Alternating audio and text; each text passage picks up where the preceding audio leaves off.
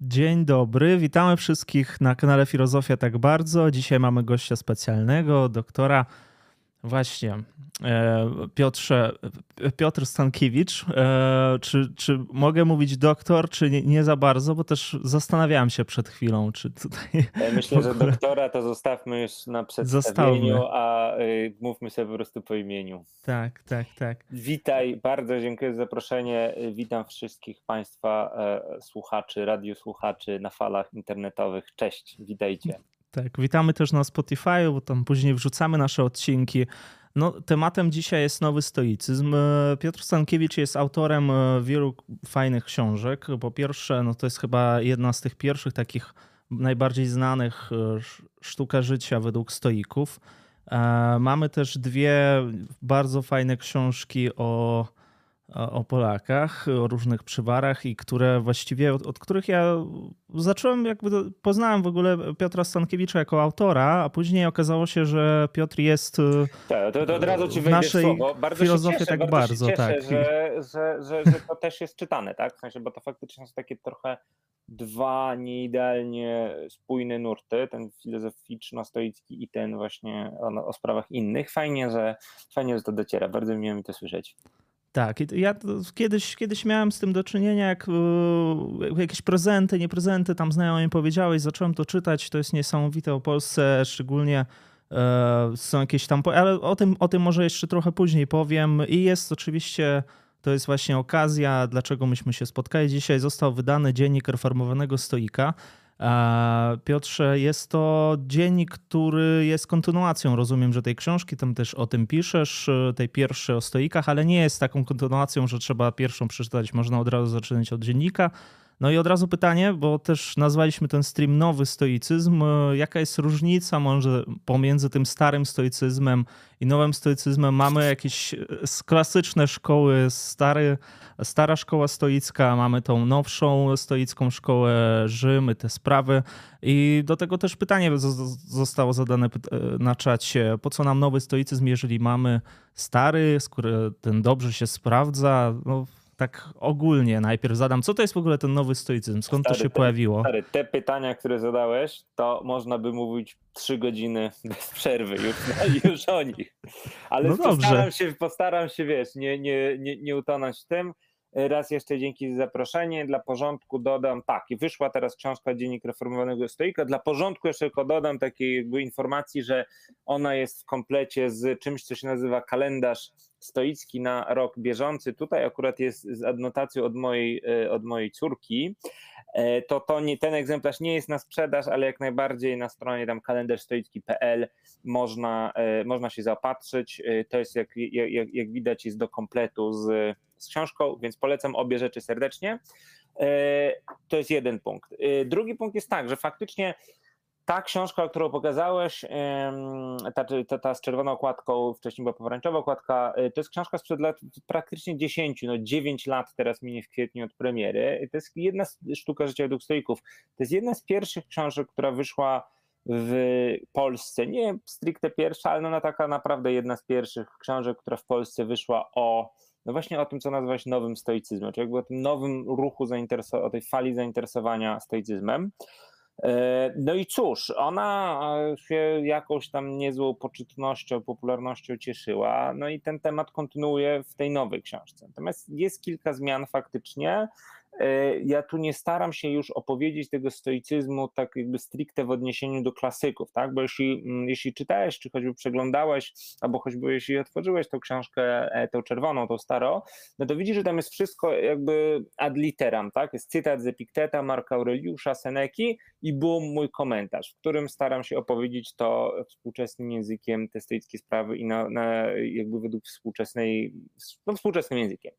Natomiast ta obecna książka, dziennik, jest dużo bardziej już współczesna. Tak? Ja tam nie trzymam się niewolniczo tych y, starożytnych filozofów, tylko raczej staram się śledzić nowe zdarzenia bieżące, tak? W sensie jakby życie, które płynie tu i teraz. Ona, ona jest za lata 2014-2017, więc tam mamy e, takie stoickie czy filozof, filozofujące komentarze do, do różnych rzeczy, tak? No jest, jest aneksja Krymu, jest y, przyjęcie władzy przez PiS w Polsce, też bardzo dużo takich spraw osobistych, prywatnych, różnych analiz takich, które są mm, jakby idące w różne strony, tak? Jakby tutaj i założenie jest takie, że staram się pokazać, że ten, że ten stoicyzm jest taką platformą czy sposobem myślenia, życia i działania, który nie polega na tym, że musimy tego Marka Aureliusza katować o nieskończoność, tylko że właśnie chodzi o realne zastosowanie tego do naszego współczesnego życia tu i teraz. I tak starałem się tą książkę napisać, żeby tę y, książkę, żeby tego ducha oddać. To by było po drugie. No i po trzecie, dlaczego nowy stoicyzm, skoro jest stary, tak? E, nazwa, którą ja się stricte, bo są różne nazwy, tak? Jakby y, formalnie rzecz biorąc, neostoicyzm to jest coś, co było już w XVI wieku, że jakby ta pośredniowieczna, renesansowa fala zainteresowania stoicyzmem. Y, nowy stoicyzm stricte, w sensie A New Stoicism, to jest tytuł książki profesora Beckera z 98 roku. Y, no to, co ja robię... No to I to jest, od tego się zaczyna, przepraszam, że wejdę w słowo. Słuchaj, trudno powiedzieć, mhm. gdzie to się zaczyna, bo to jest taka wzbierająca fala, tak? Na pewno, mhm. wiesz, druga połowa XX wieku, a już z całą pewnością ten cały wiek, już ćwierć wieku, prawie minęła do XXI, to jest, to jest już jakby dużo rzeczy wychodzących głównie w świecie anglosaskim, ale nie tylko, właśnie o stoicyzmie, tak? I z mojej perspektywy, ja profesora Beckera i bardzo szanuję e, no jakby merytorycznie i on mnie zainspirował do wielu rzeczy i e, no też miałem przyjemność poznać go osobiście, on zmarł w 2018 roku, e, mieliśmy okazję się ileś tam razy spotkać, więc dla mnie to jest bardzo ważny punkt odniesienia, natomiast no jest to taki dosyć arbitralny, tak, no jakby wcześniej były też, to nie jest tak, że wtedy ten stoicyzm, ten powrót do stoicyzmu wymyślono, to jest pewna fala zainteresowania, no i w ramach tej fali zainteresowania e, ja, ja funkcjonuję. I faktycznie to, co robię, nazywam tym stoicyzmem reformowanym, no żeby podkreślić no, kilka takich różnic interpretacyjnych ze stoicyzmem starożytnym, o których no, mógłbym mówić e, generalnie długo i tu pytanie, w mhm. którą stronę chcemy... No czy może ja e, konkretnie jakieś mhm. pytanie zadam, co z, na przykład z fizyką, logiką, e, logika, która dzieli się tam na retorykę, dialektykę, co z tym wszystkim? Rozumiem, że fizykę odrzucamy, bo mamy nauki, bo to ciągle też podkreślasz wagę w tych książkach nauk, tak. że My nie zajmujemy się tym, tą nauką, nas tylko interesuje postawa życiowa. Natomiast e, co na przykład z mm, co tam było? Fizyka, logika i jeszcze tam jeszcze no, jedna rzecz. Logika i etyka. I, to, i etyka. I z no, tych trzech, no fundamentalnie... Etyka tylko przeżywa. Nie chcę powiedzieć, że tylko przeżywa, tak? Bo w stoicyzmie ważna jest pewna taka kompletność myślenia. Natomiast mhm. ta kompletność myślenia ja nie tak jak powiedziałem, pewna platforma do no, myślenia o, wiesz, o sobie i o, o, i o świecie. Natomiast tej kompletności myślenia no ja zupełnie nie rozumiem jako takiego, wiesz, wiernego jakby trzymania się tego, co Marek Aureliusz myślał o, nie wiem, o, o orbitach komet, bo w ogóle nie wiedział, że coś takiego jak orbity komet istnieje, tak? Znaczy chodzi o pewną taką mm, postawę wobec rzeczywistości, tak?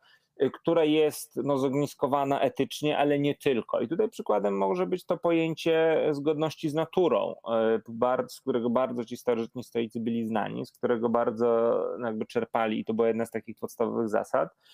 No, którego to pojęcia ja w tym moim stoicyzmie reformowanym no, nie używam, a jeżeli już, to je dosyć krytykuję, tak? bo uważam, że w świecie współczesnym to pojęcie natury czy zgodności z naturą mhm. no, jest no, bardzo problematyczne i niejasne i nie tu, jakby w świecie Marka Aureliusza ono bardzo wiele, tu, ono tu było takie oczywiste, zrozumiałe samo przez się, co znaczy że zgodnie, żyć zgodnie z naturą. Dzisiaj, przy dzisiejszej technologii, przy jakby w antropocenie, który zmienia oblicze planety Ziemia, jakby bardzo trudno jest myśleć o, o, naturze w kategoriach no, takich normatywnych, tak? Znaczy trzymanie się tej kategorii, że o, trzeba żyć zgodnie z naturą, niewiele tak naprawdę daje. Natomiast spojrzenie od strony, i to jest właśnie Beckera propozycja, spojrzenie od takiej strony, że życie, co to znaczy życie, życie zgodne z naturą? No być może to znaczy po prostu życie zgodne z faktami, czyli jakby żeby budować nasze sądy etyczne i decyzje praktyczne na podstawie możliwie kompletnej wiedzy wejściowej. Skąd jest ta wiedza wejściowa?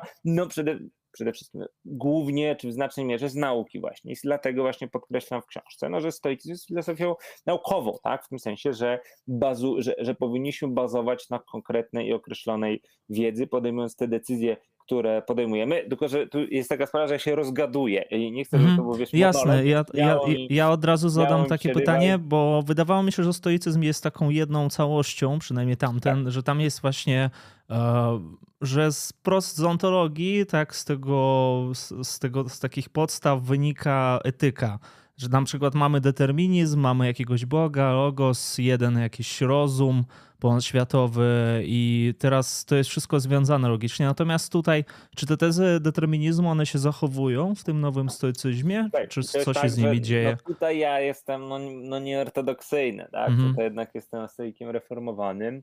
E, ja niespecjalnie korzystam z tych koncepcji, wiesz, deterministycznych, tak? I to jest, to jest, to jest pewnie taka najbardziej nieortodoksyjna myśl, tak? Czy jakby tutaj ta różnica jest pewnie największa.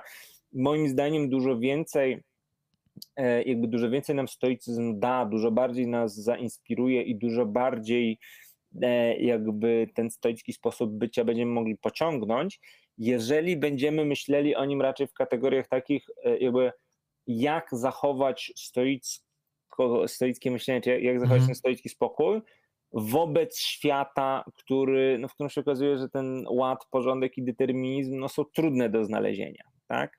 E, to są jakby w pewnym sensie dwa, mm, dwa takie sposoby myślenia. Tak? No, jakby to Marek Aureliusz już, już rozważał. E, czy jakby, no on jest tutaj tym, do kogo się chce odwołać, że z jednej strony możemy sobie powiedzieć, że świat jest uporządkowany, wszystko w nim jest po coś, wszystko jest w e, jakby konkretnej harmonii odpowiedniej, no i w związku z tym naszym zadaniem jest do tej harmonii, znaleźć swoją rolę, znaleźć swoją drogę i dopasować się do tej harmonii. Tak? E, natomiast druga droga, no to była droga epikurejczyków, e, którzy mówili, no, że świat jest właśnie chaosem, jest nieprzewidywalny, nie ma w nim sensu, nie ma w nim żadnego ładu, nie ma logosu, no wszystko jest chaotyczne no i, i taka była ich fizyka. No i Marek Aure, i to były jakby dwie drogi, Stoicy oczywiście no, drogą stoicką, czyli klasycznie się mm, za drogą stoicką się opowiadali. Natomiast jest u Marka Aureliusza taki charakterystyczny motyw, że on ileś razy rozważa taką alternatywę, tak? Czy aby na pewno świat jest uporządkowany, yy, harmonijny i celowy, czy może jednak epikurejczycy mieli rację, tak? I on robi to po to, żeby sobie samemu pokazać, że kurde, niezależnie od tego, czy świat jest ładem, czy chaosem, czy świat jest harmonią, czy, czy dysharmonią, to i tak najlepsze, co możemy zrobić, to żyć po stoicku. E, I to wydaje mi się tak bardzo tak naprawdę, to co to, to, ten motyw Marka Aureliusza tak bardzo przepowiada nasz dzisiejszy sposób myślenia, tak? Znaczy na, na, na nasze dzisiejsze doświadczenie, w którym e, no jakby taką najważniejszą, czy jakby taką na, na najgłębszą rzeczą jest właśnie próba odnalezienia sensu, ładu i porządku we własnym życiu, w sytuacji, w której no nie bardzo widzimy ten ład, determinizm i harmonię w życiu świata jako takiego. Tak? I tu oczywiście niektórzy się nie zgodzą, tak? No powiedzą, że jak się odpowiednio mocno poszuka, no to się znajdzie ten ład w świecie. Natomiast no okej, okay, no jeżeli niektórzy go znajdują, to super, natomiast no wydaje mi się, że właśnie dużo bardziej stoicyzm jest inspirujący, kiedy go właśnie tak weźmiemy trochę pod mhm. włos tutaj. To ja też takie pytanie zadam w związku z tym, czyli rozumiem, że ten determinizm jakby odchodzi na, no powiedzmy w tło gdzieś, że są rzeczy, no to teraz główna różnica jest mhm. jaka. Mamy, zostaje determinizm, ale to jest raczej już taki kompatybilizm, że mamy teorię, że, że tak rzeczywiście w świecie jest dużo rzeczy, które są zdeterminowane i głównie liczy się to, na co mamy wpływ i na co nie mamy. To jest też taki motyw, który tam powtarza się u ciebie w książkach. Y, jak odróżnić te rzeczy, na które mamy wpływ i na których nie mamy. I, I, to jest taka istotna rzecz. Dlaczego zacząłem mówić o tym? Bo chciałem zadać pytanie, jak odróżnić takie rzeczy, skąd wiemy, na które mamy, a na które nie mamy wpływu. Y, I czy zawsze w ogóle da się odróżnić? Czy nie jest tak, że czasami właśnie na odwrót odróżniamy, że nam mogą się pomylić te rzeczy?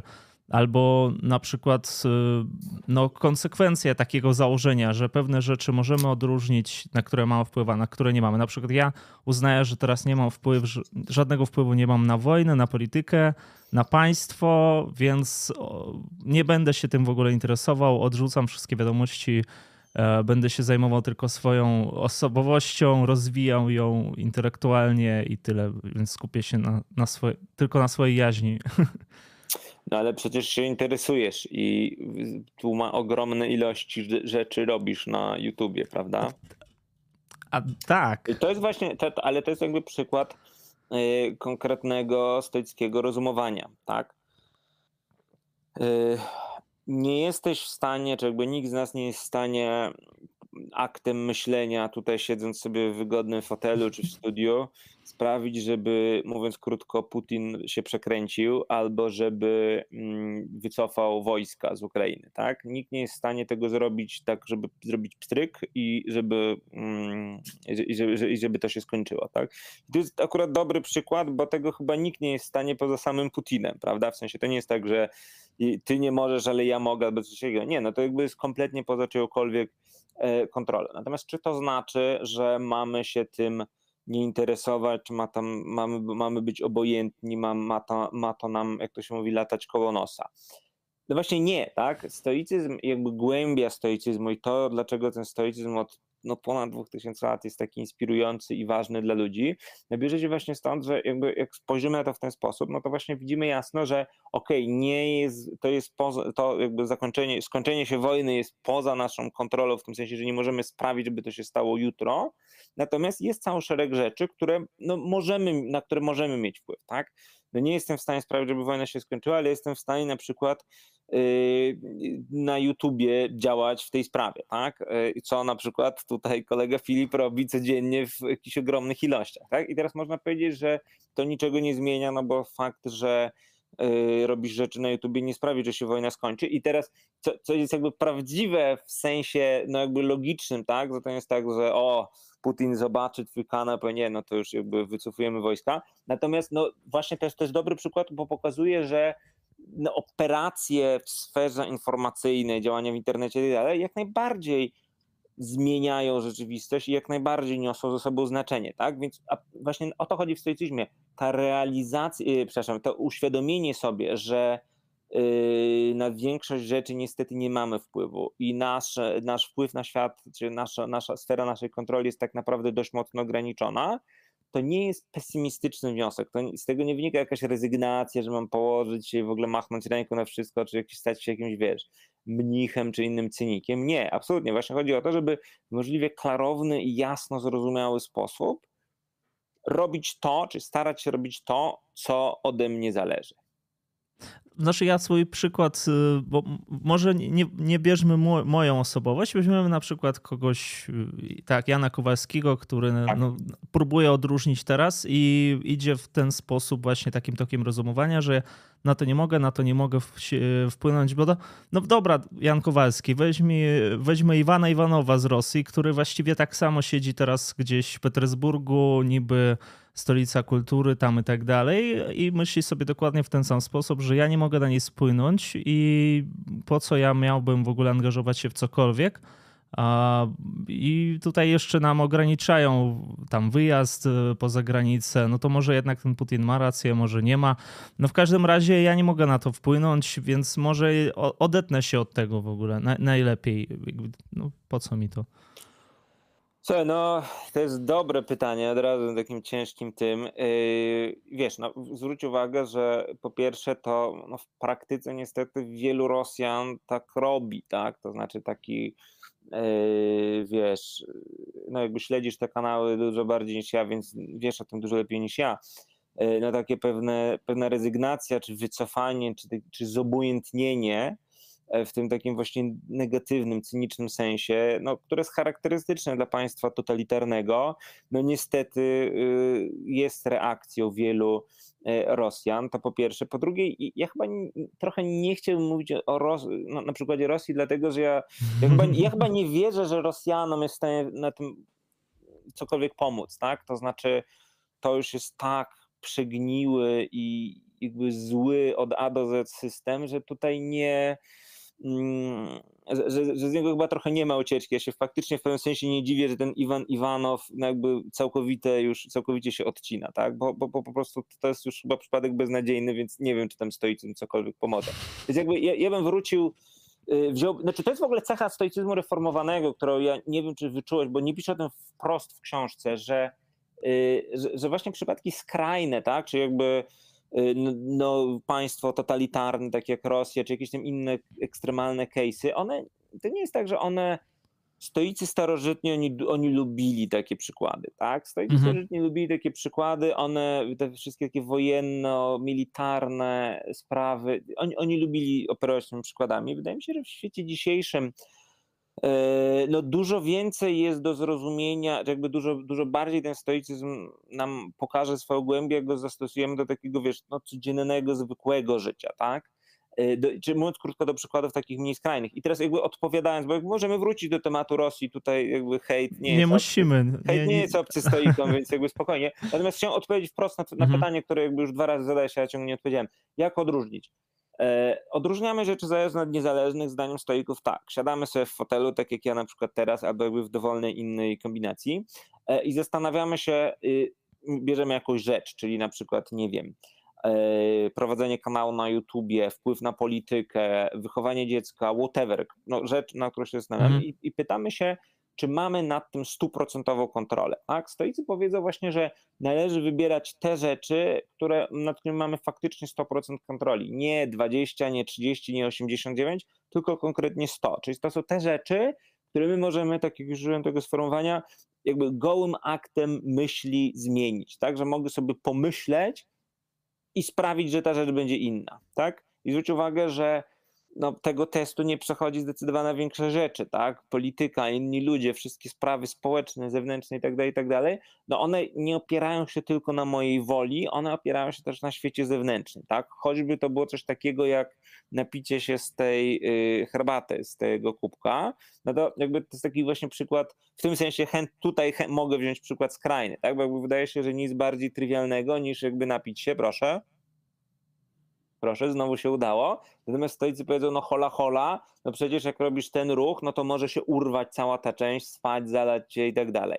I to jest też fajny przykład, bo chyba każdemu się coś takiego kiedyś zdarzyło, tak, że się urywa uszko od, uszko od kubka. W związku z tym jest tu pewna interakcja e, ze światem zewnętrznym, tak, dosyć trywialna na podniesienie kubka do ust, ale nawet tutaj może się okazać, że, nastąpi, że wystąpi przeszkoda i że to się nie uda, prawda? W związku z tym stoicy powiedzą, to nie jest też rzecz, która jest zależna w 100% ode mnie. Rzeczą, która jest w 100% zależna ode mnie, w tym wypadku będzie tylko to, czy ja chcę ten, mhm. tej herbaty się napić, tak? Bo zwróć uwagę, że tego, że ja chcę się napić tej herbaty, no to mogę to zmienić samym aktem myśli, tak? Nie w znaczeniu, że czy jestem spragniony, czy nie jestem spragniony, ale w tym znaczeniu, czy jest moją intencją napić się w tej chwili herbaty. I tutaj już jesteśmy w takim samym rdzeniu stoicyzmu, bo zwróć uwagę, no, że wszystkie w ogóle nasze cele i wszystkie nasze wartości no, są zależne od nas w 100%, tak? Jeżeli ja sobie postawię za cel żyć po stoicku, tak? E, to może mi się oczywiście nie udać, bo to jest trudne w tym ostatecznym sensie, tak? Natomiast te, ta decyzja, ta intencja woli, no jest tylko moja, tak? No Właśnie a propos tej prawda? woli chciałem, chciałem zapytać, y, jak to jest, czy przyjmujesz jakąś koncepcję woli? Bo wiedziałem, że jest pojęcie woli, tam się pojawia, natomiast zastanawiałem się, czy rzeczywiście to funkcjonuje jako jakieś techniczne pojęcie. I jeszcze jedno pytanie, Aha. ostatecznie, czy jest jakaś umiejętność odróżniania tych rzeczy? Żeby od, od, od, no bo teraz tak, od czego zależy, że ja potrafię odróżnić y, te rzeczy, na które mam wpływ, a te, na które nie mam wpływu, no właściwie od czego? No to już zależy od właśnie uczenia się stoicyzmu, tak? No jakby po to jest moja książka, przypominam, mhm. zachęcam, tak? No, że jakby uczenie się filozofii, uczenie się stoicyzmu, no to jest właśnie uczenie się, jak to robić, tak? Coś szczególnie e, w jaki sposób właśnie mieć taką dy, tą dyscyplinę, ten sposób myślenia, no w którym wiadomo, że świat nas zalewa, bombarduje. Sam wspominałeś jeszcze przed nagraniem, że tych telegram kanałów, no to jest po prostu tak, no, no tak. niezliczone ilości. No świat nas zalewa informacjami, no nie tylko informacjami, bo zalewa też nas no, różnymi, wiesz, prośbami, żądaniami, oczekiwaniami, tak? No nie w jakiejkolwiek jestem pracy, no to tu ktoś czegoś chce, tu jest jakieś zadanie, tu trzeba zrobić, tu coś komu ktoś chce jakiejś pomocy, jakby jest permanentna taka łupanka, a oczekiwania, no jakby społeczne, wiesz, mama pyta, kiedy wnuki, reklama sugeruje, że musisz być, wiesz, musisz mieć 10 tam jakiś litrowy silnik w samochodzie i wyjechać na wakacje do Tajlandii.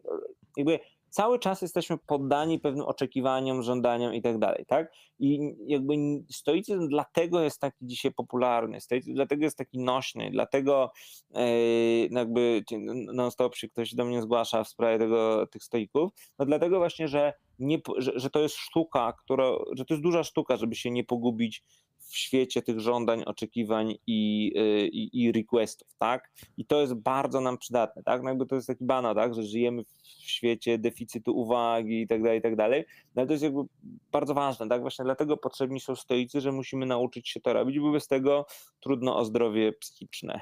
To ja też od razu powiem, że wszystkie pytania, które zadajecie na czacie, ja zadam pod koniec, żeby najpierw te pytania o stoicyzm stricte zadać, a później tam też e, różne pytania pojawiły się, ale jak na razie nie widzę takich związanych. E, może zadam pytanie konkretne też o pojęcia, bo tak. tutaj kanał filozoficzny, więc czepiam się pojęć. Tak, oczywiście. E i tak, w dzienniku piszesz, że nie, nie wolisz zamiast słowa wyobrażenie używać słowa narrację tak i to pewna zmiana. Rozumiem, że w odniesieniu do tej książki, bo tutaj o wrażeniach jest dość tak. sporo. I nawet jak, tak, jak czytałem, to próbowałem podstawiać później to słowo narrację zamiast wrażeń i co to właściwie zmienia? Czy no właśnie, to, to jest, jest, nadal to samo? To, to, to też jest chętnie do ciebie, jakby chętnie odbiję to pytanie, w sensie czy ci to przekonuje, tak? bo to jest jakby mhm. propozycja. Natomiast ja faktycznie, ja wiem, że słowo narracja jest, ono nie jest idealne, tak? W sensie tak naprawdę lepsze angielskie słowo narrative byłoby lepsze w znaczeniu po prostu opowieść, tak? To, słowo narracja się kojarzy z jakąś taką trochę, wiesz, technologią polityki, tak trochę ślisko, ale no to jest to dokładnie o co chodziło Markowi Aureliuszowi, tak? On mówi, że o naszym świecie, czy o, jakby o tym, co się dzieje w naszej głowie, o, o tym, jak postrzegamy świat, o tym, czy jesteśmy szczęśliwi, czy nieszczęśliwi, e, i, a przede wszystkim o tym, na podstawie czego podejmujemy decyzje o, o, o sobie, no nie decydują tak naprawdę wydarzenia i fakty w takim, wiesz, twardym, ścisłym sensie, tak? Nie decydują e, jakby konkrety, nie decyduje twarda rzeczywistość, znaczy dobra, czasami decyduje, jak wtedy, kiedy na przykład Putin rzuci na mnie bombę i mnie zabije, no to decyduje, tak? Natomiast e, no w przypadkach właśnie mniej skrajnych, to jest dużo bardziej, to jest takie dużo bardziej miękkie, tak? Jakby przychodzi rzeczywistość ze swoimi twardymi faktami, ale ja pewną, Marek Karol powie wyobrażeniem, no, obudowuję to, zmiękczam to, tak? I dopiero w tej rozpluchnionej, zmiękczonej wersji to jest treścią mojej głowy. I tutaj z różnych powodów wydaje mi się, że właśnie narracja czy opowieść jest lepszym, e, jest lepszym słowem niż wyobrażenie. Przede wszystkim dlatego, że wyobrażenie jest takim pojęciem statycznym, tak? I tak to Marek, jakby tak statyczni stoicy tego używają, no, że trzeba nabyć takich, a nie innych wyobrażeń i to jest trochę pojmowane jako taki, wiesz, klisza, którą sobie wkładasz do głowy i tyle. A to po pierwsze nie jest klisza, którą raz sobie wkładasz do głowy, tylko to jest coś, co cały czas trzeba od, odnawiać, tak? I jakby dlatego pytasz, wrócę do mhm. pytania o te rzeczy zależne i niezależne. To nie jest tak, że raz przeczytam w książce, i już wiem, jak je odróżnić. To jest pewna właśnie taka dyscyplina, sposób porządkowania rzeczywistości, który trzeba sobie w pewnym sensie codziennie odnawiać. Nie w tym sensie, że codziennie musisz się wiesz, dręczyć moją książką, ale w tym sensie, że codziennie musisz jakby starać, starać się postrzegać świat w ten sposób. Znaczy, chodziło mi też o to z tym odróżnieniem, że tak. to często zależy od tego, jakie mamy poglądy polityczne, czy no jakieś inne poglądy na. Ale i świetnie. No, y, no. Bo, bo, przecież poglądy polityczne też są pewną narracją, tak?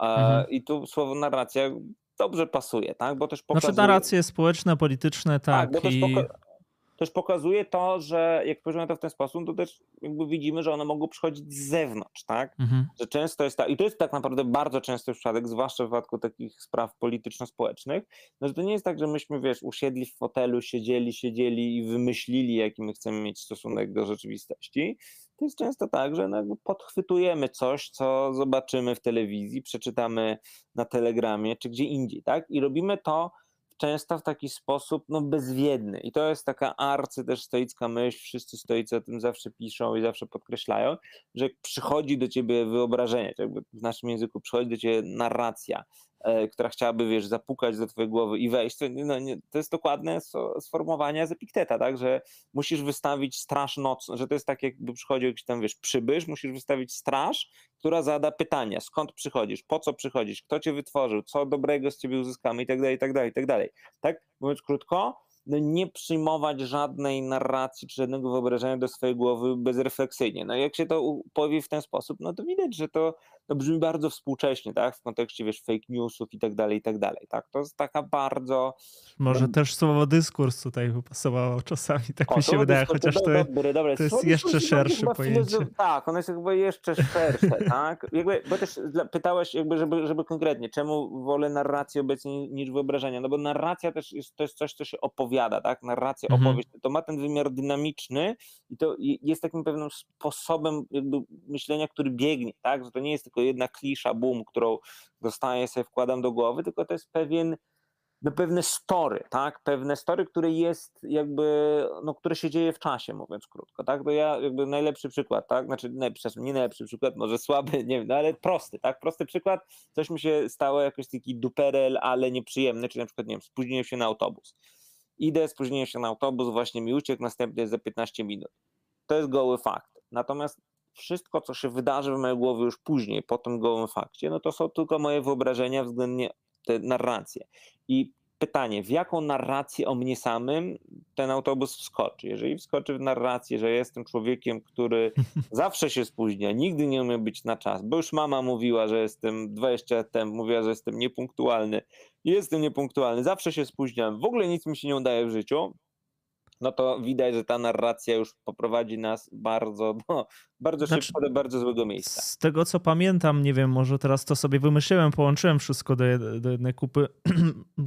Tam używasz też e, właśnie tego pojęcia narracja w sensie, że to jest taki głos, e, tak, okay, który okay, mówi w głowie tak, tak, tak. i który podpowiada ci, co masz zrobić, taki właśnie kierujący, sterujący tobą i ty tak. możesz go naprawiać, masz na niego wpływ. Tak, dobra, to tylko dokończę. Był ten autobus, że jeżeli sobie wstawię w narrację, że y, jestem beznadziejny, niepunktualny, no to jakby wiadomo, że już pójdę tylko do piekła mentalnego. Natomiast jeżeli powiem, no nie udało się, następnym razem trzeba wyjść wcześniej, no to jakby jest to dużo bardziej konstruktywne i stoicy właśnie powiedzieli, no właśnie widzisz, jeden i ten sam fakt, wszystko zależy od narracji. I kolejny punkt to jest dokładnie to, co powiedziałeś, że y, podoba mi się to słowo narracja czy opowieść, dlatego że jakby ono jest związane z tym głosem, który mamy w głowie, tak? Nie w znaczeniu jakiejś tam schizofrenii czy, czy szaleństwa, ale w znaczeniu tego, tej, tej, takiego, wiesz, no niemilknącego suflera, którego mamy w głowie, który nam różne rzeczy tłumaczy, tak? Jakby no rano wstaje i jakby różne rzeczy się tam w głowie dzieją i to jest ten głos, który stoicy powiedzą, że nie należy, i tutaj z kolei się do jakiegoś takiego, wiesz, mindfulnessu czy czegoś takiego zbliżamy, że stoicy powiedzą, że podstawowa sprawa to pamiętać, że nie jesteśmy tym głosem, jesteśmy czymś innym niż ten głos i możemy nim, jeżeli nie sterować, to przynajmniej no, nie być jego poddanymi, tak? To znaczy, jeżeli ten głos mi powie, że mam zrobić to lub tamto, no to jakby nie znaczy tak, że mhm. automatycznie mhm. muszę to zrobić. Jest jeszcze ten, ta chwila, w której się mogę zastanowić, że może to nie jest tak naprawdę dla mnie przydatne. To teraz jeszcze jedno pytanie, nie wiem czy ciężkie, ale co nowy stoicyzm albo stoicyzm mówi na temat płci? No, dlaczego o. pytam? Dlatego, że stoicyzm często też jest mhm. utożsamiany z taką typowo męską postawą, zachowaniem, e, że trzeba trzymać się pewnych zasad twardo, niezmiennych reguł, maksym, właśnie taki no, imperatyw kategoryczny. Tak, tak, tak. Właśnie, i czy teraz tak, ten stoicyzm jest, są jakieś wersje, nie wiem, żeński, męski stoicyzm? Ja kompletnie jest... nie widzę tego w ten sposób. Mm -hmm. Ja się zdaję sprawę, że stoicyzm jest y, tak, że niektórzy ludzie tak sobie wyobrażają, że stoicyzm to jest taki, wiesz, Andrew Tate i tak dalej. E, natomiast ja kompletnie nie widzę tego w ten sposób i kompletnie to w ten sposób nie przedstawiam. E, I ja to widzę raczej odwrotnie, tak? Znaczy w ogóle historycznie patrząc, no to stoicy są pierwszymi filozofami w zachodnim kręgu kulturowym, którzy w ogóle wymyślili ideę równości płci, tak? Znaczy mhm. jakby do stoików co do zasady było tak, że filozof czy w ogóle człowiek, no to był mężczyzna, najlepiej biały mężczyzna posiadający, wiesz, posiadłości niewolników. Stoicy, i to jest jakby rys stoicyzmu, który jest bardzo wyraźny też, no stoicy pierwsi ever powiedzieli, że każdy człowiek może być stoikiem, tak? W tym sensie, że yy, w tym sensie, że nie tylko mężczyzna, ale też kobieta, nie tylko Grek, ale też barbarzyńca, jakby nie Grek, tak? Nie tylko pan na Włoszczach, ale też niewolnik. Przypominam, epik, jakby starożytna, jakby ta y, trójca głównych, najsłynniejszych stoików starożytności, Marek Aureliusz, Seneca, Epik, to jakby wszystkie drabiny, wszystkie szczeble drabiny, Marek Aureliusz cesarz, Seneca, jakbyśmy powiedzieli dzisiaj brzydko, oligarcha trochę ówczesny, mhm. a y, Epiktet no, był, urodził się jako niewolnik, tak? był wyzwoleńcem, więc jakby stoicyzm pokazuje, że stoicy mocno podkreślali, podkreślali, że filozofia jest dla każdego tak? i bardzo byli właśnie tacy równościowi i włączający, jakbyśmy powiedzieli dzisiejszym językiem. No i jest jakimś takim dziwnym stereotypem, że, że, że, że, że stoicyzm dzisiaj jest uznawany za, znaczy, że niektórzy uważają stoicyzm na filozofię taką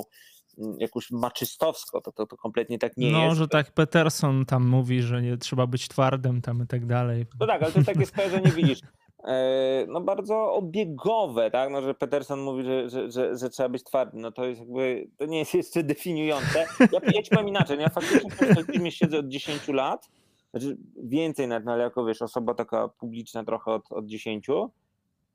I ja dostaję, wiesz, maile i wiadomości od czytelników z absolutnie każdej jakby konfiguracji płciowo-wiekowo-życiowej, tak? Znaczy jest mhm. w stoicyzmie coś takiego, może faktycznie jakieś tam Jordany, Petersony i inne to sobie lubią mówić, że trzeba być twardym, whatever, natomiast na poziomie jakby realnego obcowania ze stoicyzmem, to cały czas działa to, co oni wymyślili, tak? Że to dociera do każdego. To dociera, I jakby dostaję naprawdę, wiesz, że mam 17, jestem 17-letnim chłopakiem w depresji i tam stoicyzm pomógł. Jestem też 80, 80-letnią babcią gdzieś tam, wiesz, z jakiejś wsi, chorą na raka i w ogóle same nieszczęścia i też mi stoicyzm pomógł, tak? W sensie bardzo, bardzo widać, że to dociera do naprawdę różnych ludzi. Jakby w stoicyzmie jest bardzo mocny ten rys, że to jest dla wszystkich, bo każdy z tego może skorzystać, jeśli tylko zechce i to faktycznie dzisiaj działa, tak? Więc ja jestem absolutnie jakieś tam właśnie mhm. wizje męsko Jordano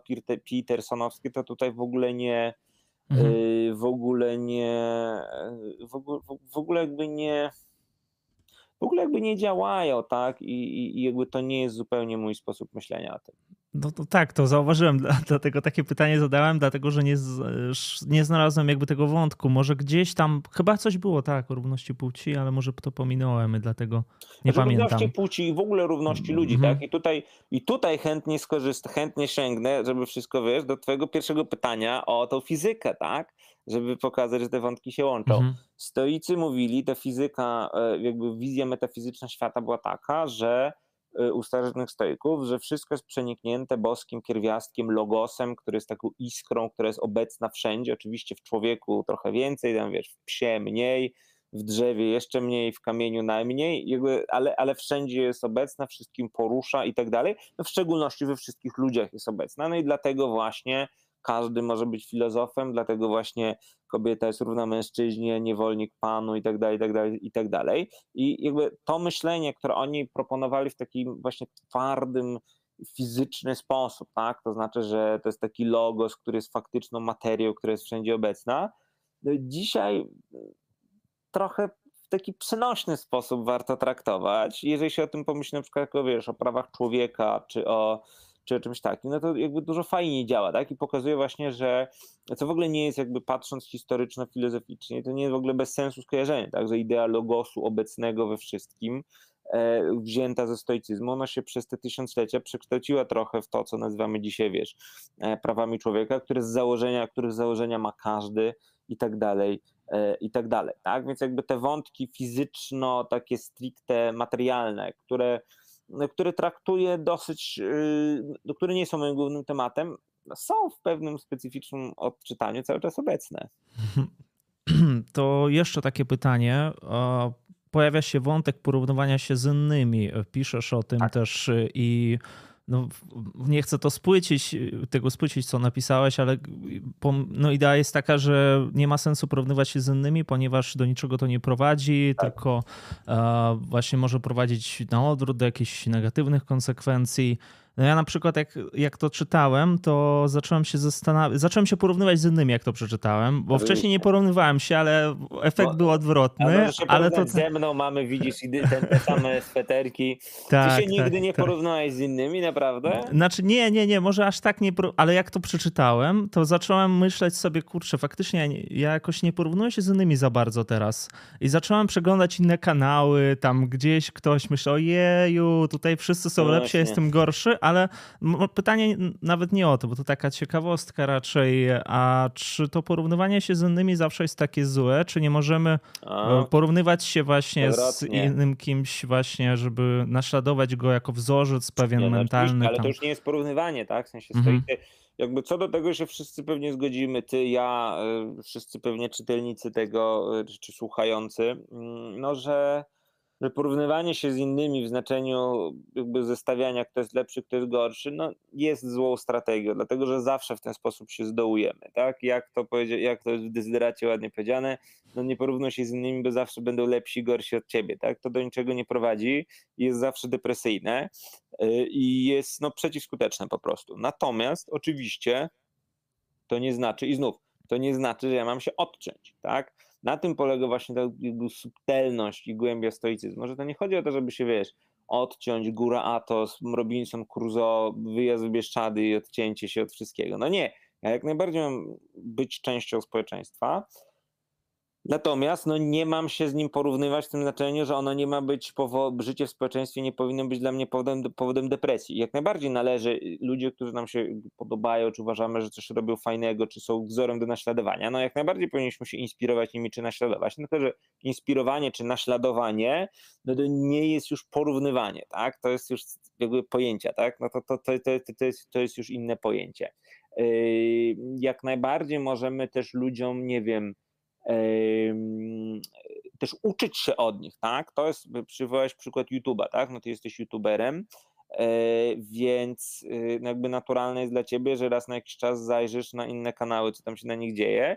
Natomiast jeżeli, no i tu jest właśnie ten, ten, stoicy powiedzą jak najbardziej powinieneś zaglądać, tylko jeżeli, ale tylko nie po to, żeby się zdołować, że inni mają więcej, wiesz, followersów, y, tylko po to, żeby uczyć się od nich, tak, że na przykład, nie wiem, jakiś tam nowy program do edycji dźwięku wszedł, czy żeby podchwytywać różne pomysły. I to jak najbardziej, i na tym oczywiście polega cały ten cała ta trudność, tak? No Czyli bo... kolejna różnica, którą trzeba jakby odróżnić, to, że ja porównuję się, nawet nie porównuję się, po prostu bierze coś dobrego, jakiś wzór, co szukam, a tym, że porównuję na przykład liczbę subskrypcji. Czy tak, no bo zawsze się, zawsze się wtedy zdołujesz. Coś, a tak? później słucham i myślę, kurczę, ale lepiej bym to zrobił, lepiej bym powiedział. No, no też... a, a on ma gorzej, a ma więcej tych. Mhm.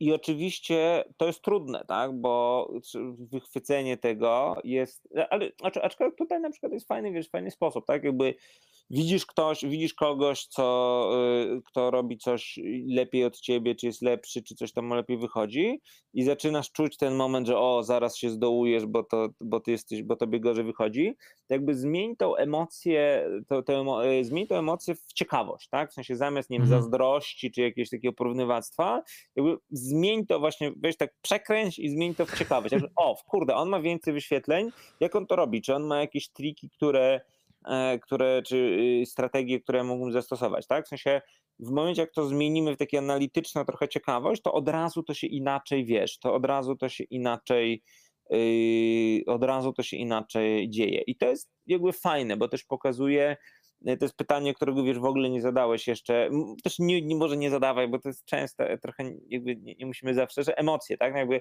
to nie jest tak, że stoik nie ma emocji. Jeżeli mam emocje właśnie, nie wiem, takie jakieś zazdrości, które się pojawia, czy zawiści wręcz, no to no to trudno, to już się pojawiła. Pytanie, co z nią zrobię. Mogę na przykład zrobić z nią tak, że zmienię ją właśnie trochę tak na siłę, że zmienię ją w ciekawość, tak? I sobie popatrzę na ten jego kanał, mówię, o, no tutaj on ma tam takie metody montażu i może dlatego y, on ma więcej, więcej zasięgu, albo nie wiem, co częściej więcej publikuje, chociaż to akurat ciebie trudno pod tym względem przebić.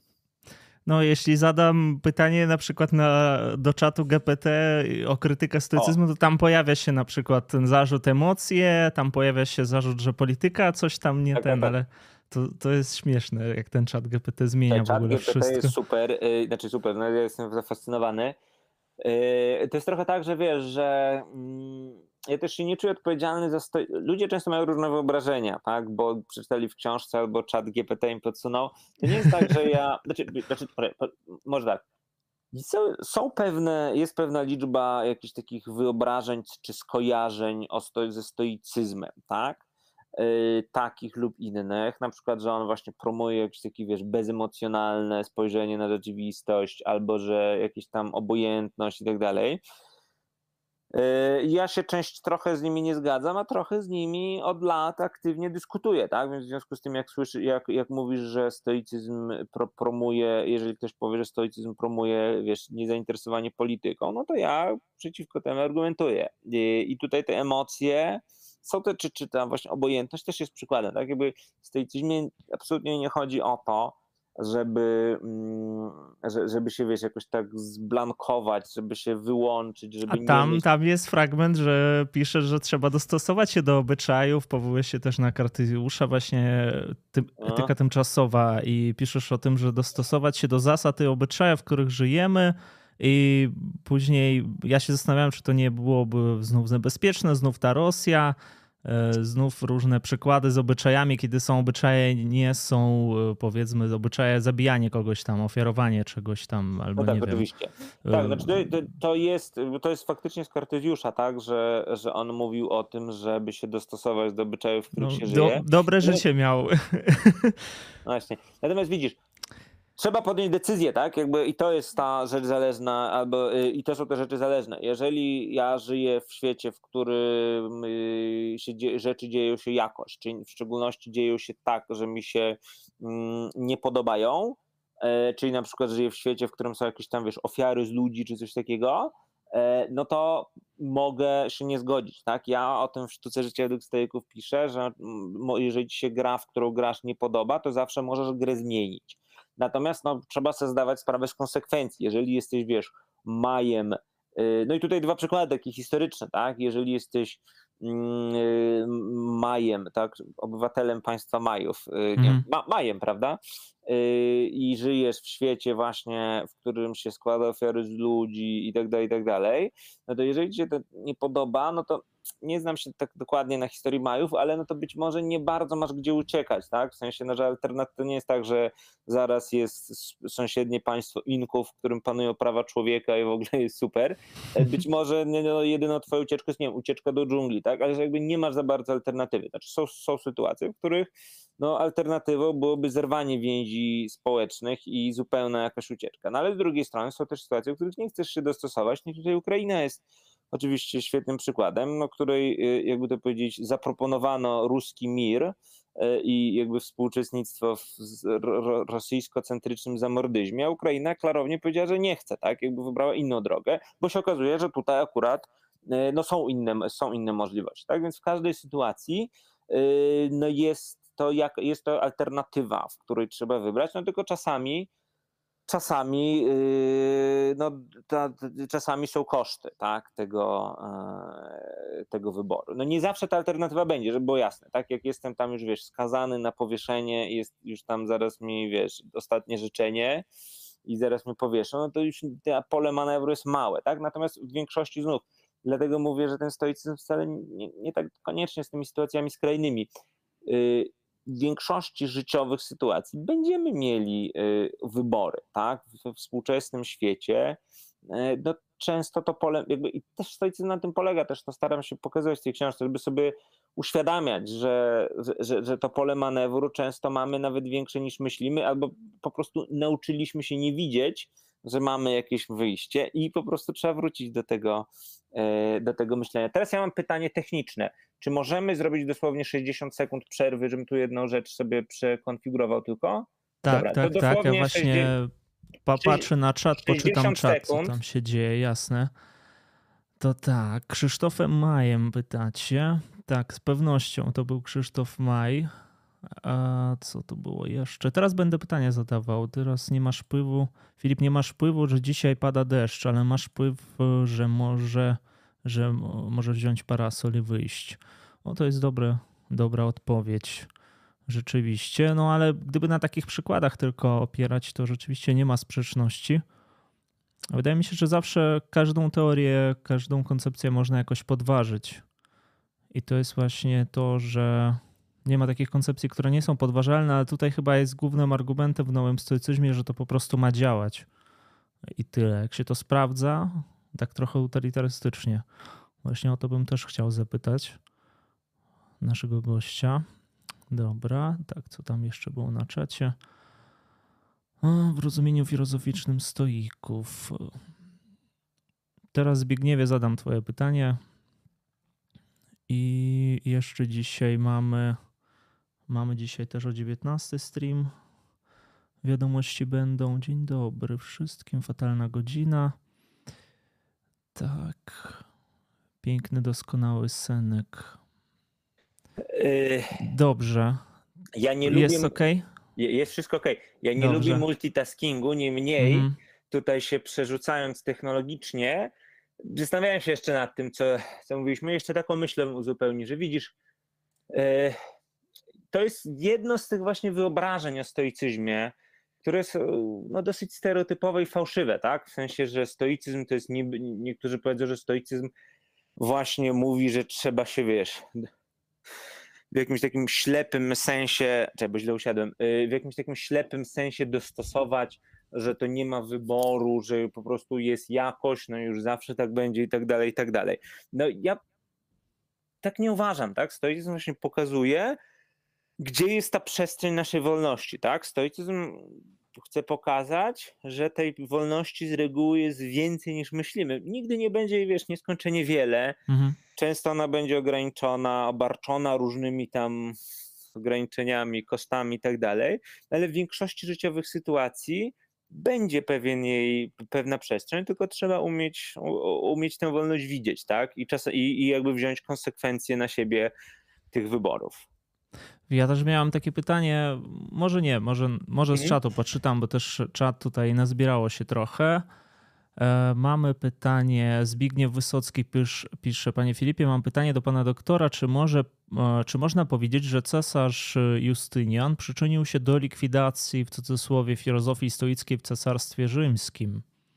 O Boże, to jest bardzo konkretne pytanie. Czemu cesarz Justynian? Ja chyba aż tak dobrze nie.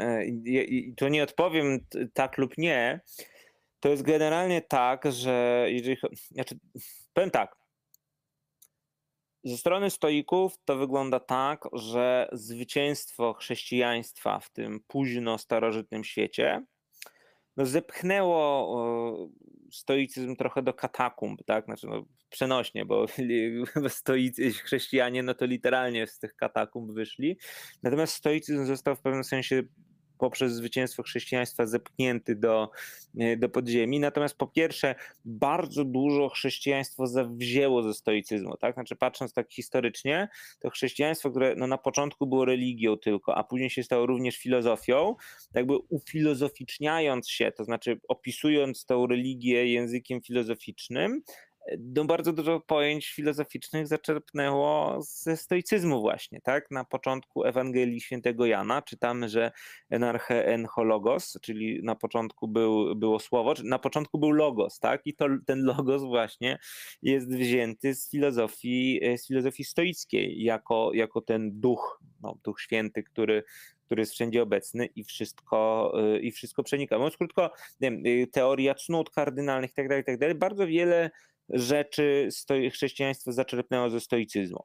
Y, to jest jedna rzecz. Druga rzecz, że stoicyzm no, nigdy do końca nie zniknął, tak? To znaczy w, on cały czas, nawet w średniowieczu, tam z tego podziemia oddziaływał i inspirował. Natomiast już jak w renesansie zaczęto ponownie odkrywać starożytność, no to zaczęła się rozpędzać właśnie ta fala zainteresowania stoicyzmem i powrotów do stoicyzmu, no, w której jakimś tam kolejnym spiętrzeniu jesteśmy jesteśmy dzisiaj. A dodam jeszcze, że właśnie ta, są też interpretacje, że e, już tak tylko na marginesie, no że właśnie koncepcje praw człowieka i, i te wszystkie oświeceniowe inne pomysły, no one były, no są jakby da się prześledzić je do właśnie do stoickiego logosu, tak? Czyli do, do, to stoicy jako pierwsi wymyślili, że w każdym człowieku jest no takie coś, co jest mhm. nieugaszalne, zawsze obecne i nie, i nie da się tego pozbyć, co dzisiaj nazywamy y, prawami y, człowieka takimi, a nie innymi. Trochę uciekłem jakby w taką mhm. ogólną historię, ale tak, tak, tak, myślę, tak. Nie, no, tam, tam to, to myślę, że tak to jest dobre, dobra odpowiedź na to pytanie. Też, też nie wiem, co tam się wydarzyło. Jaka e, jest następne pytanie, Dawaj. też e, podobne. Maciej Kirst pyta, jaka jest zatem relacja stoicyzmu do egzystencjalizmu w kwestii wolności? Uuu, Kwestia wolności. to jest potężne pytanie i tu chyba muszę, ha, nie, wiem, czy, nie, nie wiem wiesz, czy uda mi się odpowiedzieć, bo ja chyba nie do końca tak naprawdę rozumiem, e, tak mówiąc całkowicie szczerze, yy, co, jaka jest ta egzystencjalistyczna, e, egzystencjalistyczna Znaczy jest sytuacjonistyczna ta koncepcja etyki, tak, że można dostosować się w każdej sytuacji. Tam jest dużo, no powiedzmy, potencjał wolności jest ogromny. Skazanie na wolność, i- no nie chcę tego spłycić teraz, ale generalnie etyka sytuacyjna, a na przykład jak to wygląda w stoicyzmie?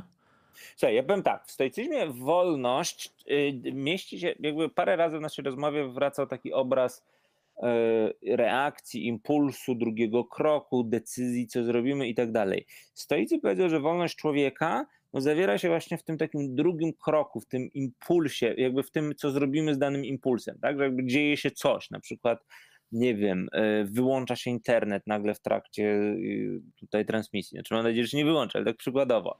Y, Nie wiem, gaśnie światło, Może się wyłączyć. coś zaczęło mnie boleć, tak jakby dzieje się jakaś nagła rzecz. Stoicy powiedzą, że nasza pierwsza reakcja, czy nie wiem, spada ten internet, no i my tak mówimy, o kurde, no to to w tym sensie nie jest zależne od nas. Natomiast zależna od nas jest ta druga reakcja, jakby co my zrobimy, czy co będziemy chcieli zrobić z naszą pierwszą reakcją, tak? To jest w tym właśnie świeżym spojrzeniu, w które ja głęboko wierzę, to stoickim, to jest właśnie wolność człowieka, tak? Że mamy autonomiczne prawo zdecydowania, w którą stronę będziemy chcieli pójść, w którą stronę będziemy chcieli jakby pociągnąć, e, w którą stronę będziemy się chcieli skierować już po tym, co się wydarzyło, tak? To nie zawsze będzie łatwe, nie zawsze będzie proste, często też nie, nie uda się nam do, dojść, czy nawet pójść tam, gdzie byśmy pójść chcieli. Natomiast w tym prawie do wyboru no jest e, zawarta ludzka wolność. Tak powiedzą stoicy. E, I cóż, no nie ma jakby, wiesz, no egzystencjalizm, znaczy ja nie, nie do końca czuję ten, to, to Mhm. porównanie, tutaj mu, muszę trochę rozczarować. Stoicyzm, dodam jeszcze od ciebie, że stoicyzm no jest, jest filozofią optymistyczną, tak? To znaczy, że Mhm. ostatecznie, w takim ostatecznym rysie stoik zakłada, że no po spełnieniu warunków, robieniu rzeczy w określony sposób, no życie ludzkie jest, ma szansę być życiem sensownym, satysfakcjonującym, dobrym i jakoś tam szczęśliwym na miarę naszego, tego, na co mamy wpływ. I to, a tu z tym egzystencjaliści pewnie by się do końca nie zgodzili. To jeszcze pytanie, przepraszam, może najpierw e, jakiś żart, żeby nie było, bo to kolejne pytanie jest takie trochę podobne. E, Tak, e, Karol Młot pisze, a co jeżeli Putin jest nowym Markiem Aureliuszem i, skrytości, i w skrytości pisze swoje rozmyślania? No dobra, czekaj, ale to nie jest do końca żart, no bo Czekaj, to, no to rozmyślania pisze i jest mało. No dobra, no może tam poprzednie też Ka- no nic- Karol Młot e, pisze. nic nie wskazuje na to, żeby miał pisać te rozmyślenia, tak? W sensie Już nie- napisał to, co napisał. I jakby nie. Y, Słuchaj, to historyczne pewnie jakieś, jak tak. Napoleon. myślę, że nie jest to prawda. To znaczy, myślę, że Putin nie zostawi po sobie żadnej książki, która byłaby tak czytana jak, y, jak rozmyślania. Y, I tutaj myślę, że jakby to jest pytanie w pewnym sensie o względność, tak? No skąd my możemy wiedzieć tak naprawdę i tak dalej, i tak dalej. Natomiast no, myślę, że sytuacja geopolityczna jest na tyle klarowna, że możemy sobie no, że, że jedna, mówiąc krótko, starałem się jakoś ten żart przekuć w nie żart i coś wymyślić takiego serio, ale chyba faktycznie się nie da, tak? Znaczy chyba faktycznie to jest tylko żart, no i, i tak, i Marek Aureliusz jest, Marek Aureliusz kulturowo jest, jest no, no, no, pamiętany jako ten dobry cesarz, tak? Znaczy dobrych cesarzy było iluś, ale Marek Aureliusz jest pamiętany jako ten filozof na tronie, tak? Platon Mhm. wymyślił te pół tysiąclecia wcześniej ten ideał, że w jakimś tam sensie byłoby idealnie, żeby na tronie zasiadł filozof, tak? Żeby jakby władza ta polityczna i władza jakby ducha czy władza intelektu, żeby się zespoliły, połączyły. No i Marek Aureliusz jest uznawany no, w tradycji historii zachodniej za ten jeden case, kiedy to się faktycznie udało. Tak? Że byli różni władcy, wiesz, intelektualiści zainteresowani różnymi rzeczami, no ale Marek Aureliusz jest chyba jedynym przypadkiem w historii świata w ogóle, kiedy pozycję no, najwyższego, to, był, to, nie, to był, on był takim Bidenem, tak? W sensie, no to było najwyższe nie tylko w Imperium Rzymskim, w ogóle by far w całym ówczesnym świecie najwyższa pozycja polityczna, kiedy naj, jakby pozycja cesarza, czyli najwyższa możliwa, no była, zarazem się jakby miała unię osobową z jednym z najbardziej wpływowych filozofów, no nie tylko stoickich, ale w ogóle jednym z najsłynniejszych filozofów. No to się wydarzyło raz w historii świata, no i pewnie się długo nie powtórzy, a na pewno się nie, nie powtórzy w osobie Putina, no który raczej jest z Hitlerem w jednym rzędzie, z jakimiś takimi kreaturami e, i, i, i gdzie jakby no który mówiąc krótko jest antypodami, tak? W sensie takiego no, tak. filozof, pewnie wiesz, jakiś tam chrześcijanin, E, dręczo, jakby wiesz, prześladowany przez Marka Aureliusza, czy inny, e, czy inny jakiś tam represjonowany człowiek za jego czasu, może by się nie zgodził, że ten Marek Aureliusz był dobry, tak? No ale polityka jest ciężka. Historycznie jest pamiętany jako no, filozof na tronie, jeden e, i przykład nader pozytywny. No, Putin nie ma chyba wątpliwości, że będzie pamiętany jako jako przykład skrajnie negatywny i to, to, tyle chyba. Jest pytanie następne od razu, przepraszam, że tak wchodzę z tym, bo patrzę, że tutaj mhm. jeszcze wcześniejsze jakieś pytania pojawiły się. Tak, Karol Młot też pytał, czy zgodzi się gość z myślą Emila Ciorana, że Marek Aureliusz i Pikret są tymi, którzy uczą nie cierpieć już więcej, minimalizować swoje nędze. No tak, to o to chodzi, żeby, nie, żeby minimalizować swoje cierpienia, tak? Jakby stoicyzm chcę tego właśnie, żebyśmy, żeby życie na Ziemi, tak jak powiedziałem, no, żeby można było na nie patrzeć optymistycznie, tak? Żeby było pełne raczej spełnienia satysfakcji, y, a nie nędzy i cierpienia. Więc co do zasady, jak najbardziej tak, stoicyzm jest filozofią terapeutyczną, która z pewnych różnych przypadłości ludzkiego życia ma nas uleczyć. Teraz wszystkich filozofów wymienimy. Kolejne pytanie. Emilia Erle.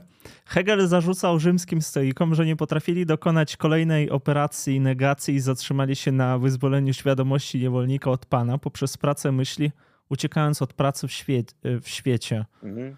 A, no właśnie, fajne, to jest fajne pytanie. Znaczy, żeby było jasne, ja ja, ja nie jestem w stanie każdej odpowiedzi chyba na, na, na tutaj waszym poziomie, że tutaj z Heglem, tu z Justynianem, jakby nie, nie, nie, jestem w stanie tego zrobić, to wiesz, to no, musicie... No, wiesz, gdzie trafiłeś teraz. Musicie czata spytać, ale tak serio, to, yy, no to znów się bierze z pewnego nieporozumienia, tak, bo stoicy yy, jak najbardziej to działanie w świecie zalecali i realizowali. No przypominam, że stoikami byli wszyscy, wiesz, rzymscy, czy połowa rzymskich różnych, e, wiesz, oficjeli, czy generałów, czy żołnierzy, tak? No jakby Markowy, Marek Aureliusz, no przecież był cesarzem, tak? No sprawował władzę polityczną e, i jak najbardziej działał i robił rzeczy, więc to nie jest tak, że oni, znaczy to, co, to, co Emilia, tak? To, co Emilia powiedziała, tak, tak, tak. Y, to się opiera znów na tym stereotypie, że stoik jest osobą wycofaną, odłączoną, która się nie interesuje sprawami bieżącymi. Tak zupełnie nie jest. To raczej epikurejczycy tacy byli, oni się tam zamykali w tym ogrodzie, pili winko i mieli wszystko, e, mieli wszystko w nosie. Stoicyzm, znaczy znów,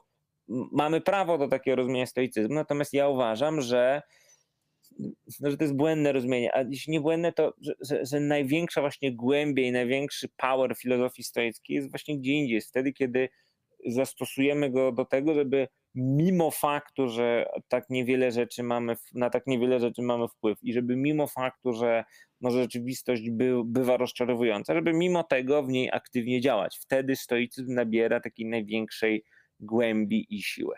Tak odpowiem.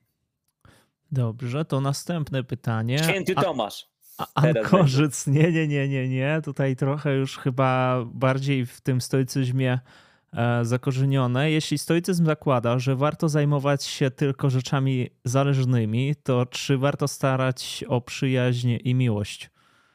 Starać się warto, bo y, relacja przyjaźni i miłości, tak jak każda relacja z drugim człowiekiem, no, w jednej części zależy od nas, tak? W tej części relacja jest zawsze odbijaniem piłeczki, e, tudzież trzymaniem, nie wiem, sznurka czy liny. No i to, co ja trzymam, co odbijam po swojej stronie, no to jest jak najbardziej ode mnie zależne i to jest ta część, którą mogę zrobić. I trzymanie się jej po, y, robienie tego po stoicku, no jak najbardziej oczywiście ma sens i jest owocne. Natomiast no, trzeba sobie zdawać sprawę, że no, nie jesteśmy w stanie zmusić drugiej strony, żeby ona tą pałeczkę odbijała, czy żeby trzymała ten swój koniec, ten, ten swój uchwyt. I to jest w pewnym sensie taka bardzo, bardzo dobry przykład, tak, że na tym właśnie polega nasza relacja z drugim człowiekiem i nasza relacja ze światem w ogóle, tak, że no to jest epiktet, tak, że każda rzecz ma dwa uchwyty, jeden możemy złapać, drugiego nie możemy złapać. Ja mogę starać się być dobrym tam mężem, przyjacielem, whatever, ale czy ta druga strona zechce odwzajemnić, no to już jest w jakimś takim bardzo głębokim sensie poza mną. I tu niewątpliwie stoicy no jakby mają rację. Dobrze, to jeszcze było pytanie, ale gdzieś go zgubiłem i tutaj zostało powtórzone. Jak pytamy o filozofów, to będzie może moje pytanie o Zenbergu. Tam było, o, że właśnie napisali, że się znasz na Zenbergu i coś zapytali, ale nie, nie, nie, nie, nie mogę znaleźć go. Możesz powtórzyć to pytanie? Powtórzcie pytanie. Ja Zenberga chętnie, bo Zenberga faktycznie Coś było o etyce. Tak. Może jak znajdę, to przeczytam. Tak, tak, tak, tak, likwidacja była. Czy zgodzi się pan z myślą Emila tak, Ciurana, Hegel? O, tak, tak, tak. Sekundkę. Hmm. Czy to nie chodzi o stare dobro sumienia, ale to chyba było do jakiegoś, nie wiem do czego. O, tak. Dobrze. Tutaj napisali, że przypomina to gadanie motywacyjne. O. No, no tak jest. Ale no. coś więcej. Y, po prostu, że czy, tylko ja się czuję jak na gadaniu motywacyjnym. tutaj znaczy, przeciwstawienie gadania motywacyjnego i filozofii, takie ja założenie gdzieś tutaj znaczy poczułem. Ja właśnie tutaj bym chętnie wszedł w jakiś dialog, więc fajnie było jakby, y, jakby to pytanie zostało rozwinięte, albo żeby później była odpowiedź. No, y, jest faktycznie, znaczy powiem tak, to jest, to, to jest ciekawa uwaga, bo faktycznie jest jakiś taki, jak nie jest pozbawiona podstaw, tak?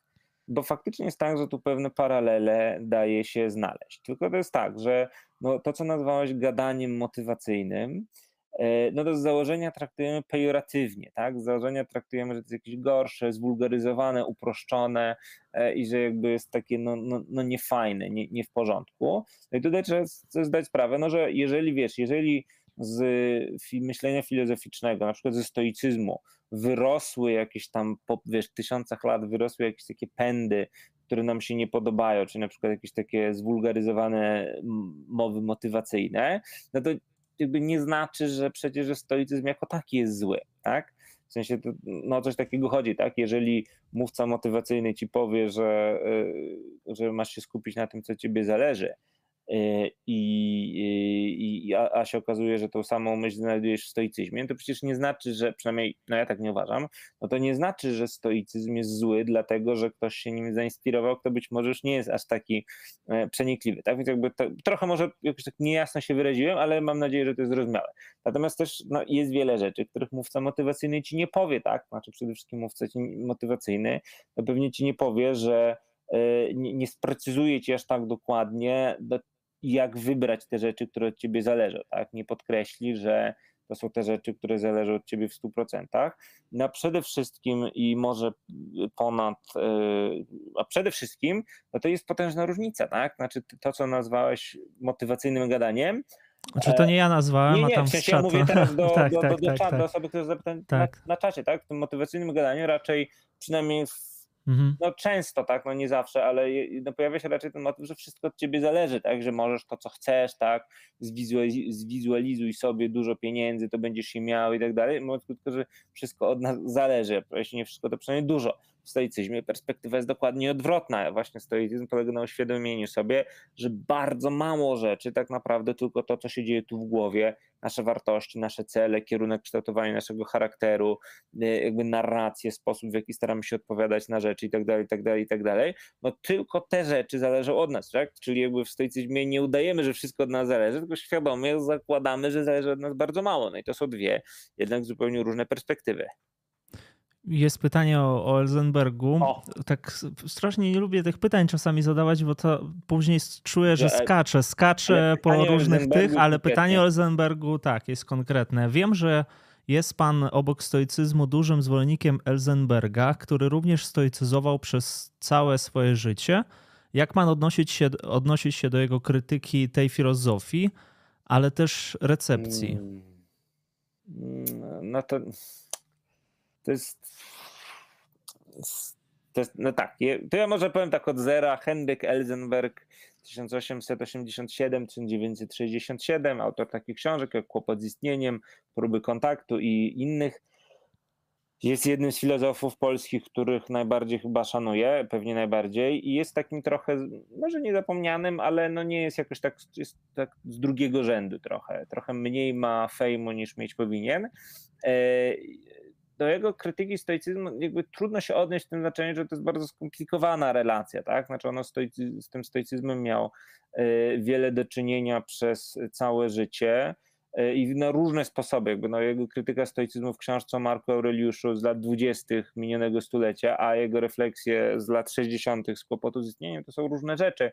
Natomiast ja powiem tak, ja się w tym co robię, ja się starałem w znacznej mierze jakby inspirować tą jego krytyką, tak? Znaczy przekuwać ją w, e, no, w, w, korzystniejszą interpretację tego stoicyzmu, czyli konkretnie rzecz biorąc, na to, co on na przykład pisał o właśnie w swojej książce Marku Aureliuszu, gdzie yy, na przykład mówił, że Marek Aureliusz trochę wylewa dziecko z kąpielą, bo likwidując źródła cierpienia, likwiduje też źródła radości, albo że właśnie osuwał się w trochę takie no, no, no niedziałanie, paradoksalnie, y, no to ja staram się właśnie ten stoicyzm tak ujmować, żeby no, u, u, uciekać od tego, tak? Znaczy, że tam, gdzie ta krytyka jest słuszna, no to staram się brać ją za dobrą monetę i właśnie ten stoicyzm reformowany konstruować tak, żeby pokazać, no, że, to, że to nie musi tak być, tak? Znaczy, że w stoicyzmie chodzi właśnie o ten. Yy,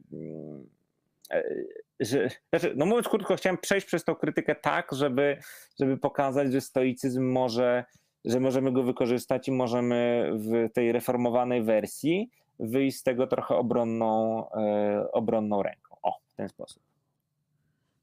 Dobrze, to jak już mówi się tu cały czas, e, pojawia się to słowo reformowany, reformowany i zastanawiałem się, czy to reformowany, tam też piszesz o Lutru, że, że no może nieważne, nie, może nie o to mm. chodzi, tylko słowo reformowane to jest jakby czasownik tak jakby nie zreformowany, a reformowany cały czas to się odbywa, o, więc no jest jakiś proces to no, i no, to oznacza, że to, to, to, to chodziło. To oznacza, że dalej będziesz zmieniał go, swoją teorię, bo teraz o co innego chciałem zapytać. Wiem, że to też pewnie ma jakiś sens, że ta osoba musi się reformować, mm. ale czy ty osobiście będziesz zmieniał tą tak. teorię, tak? Czy...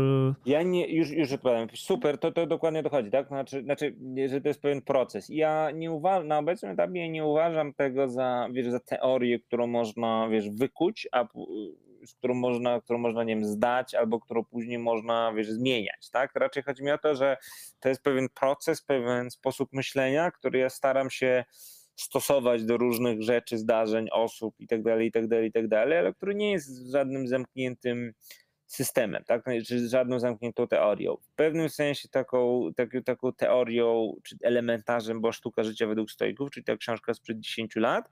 Natomiast y, ta książka obecna jest raczej takim zdawaniem, wiesz, zdawaniem y, relacji z pewnego procesu, no co w jakimś stopniu może być nawet ciekawsze, mhm. tak, niż, niż zamknięta teoria.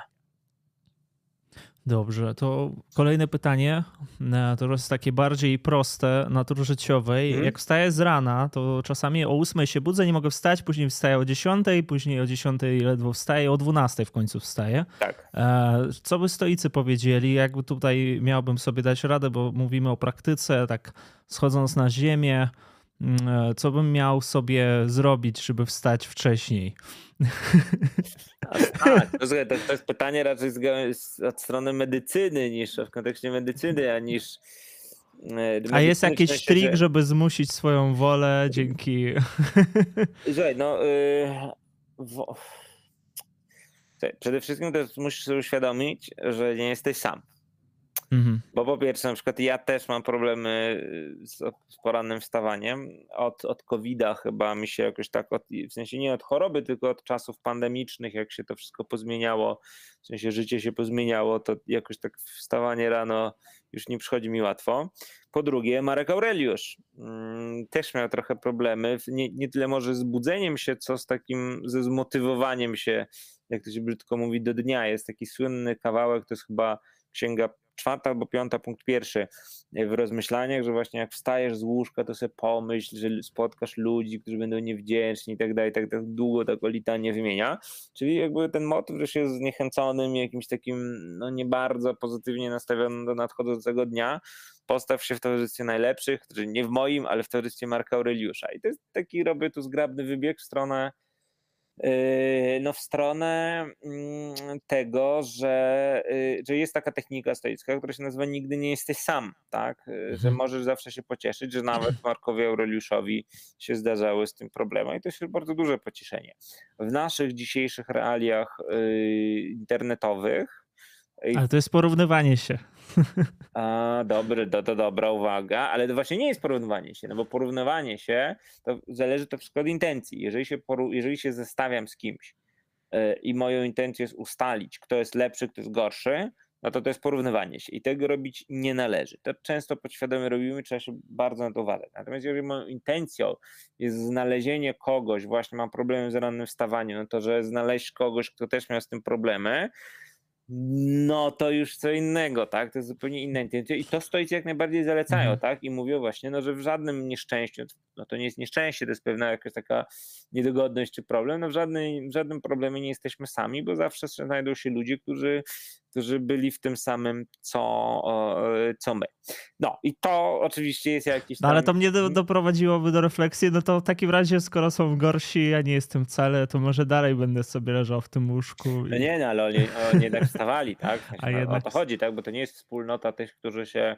To będzie, to będzie masz dobrą odpowiedź. To nie jest wspólnota tych, którzy się wiesz położyli i nigdy więcej nie wstali. To jest wspólnota tych, którzy no jednak usiłowali się podnieść, tak? I to jest ta fundamentalna yy, i to jest ta fundamentalna yy, różnica. Yy, no. I jak już jesteśmy przy tego typu pytaniach, to na czacie jest osoba od Biomasa pyta, czy stojka można obrazić, obrazić? Jeżeli tak, to jak?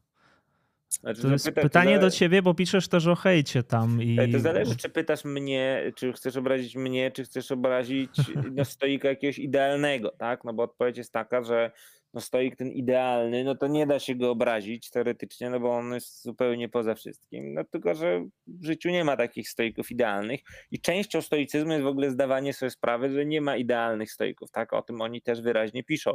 Seneca pisze, że no on to jest, że Katon ileś tam wieków wcześniej, no to był idealnym, doskonałym stoikiem, a on Seneca jest tylko nędznym plagiatorem i coś tam sobie delikatnie próbuje.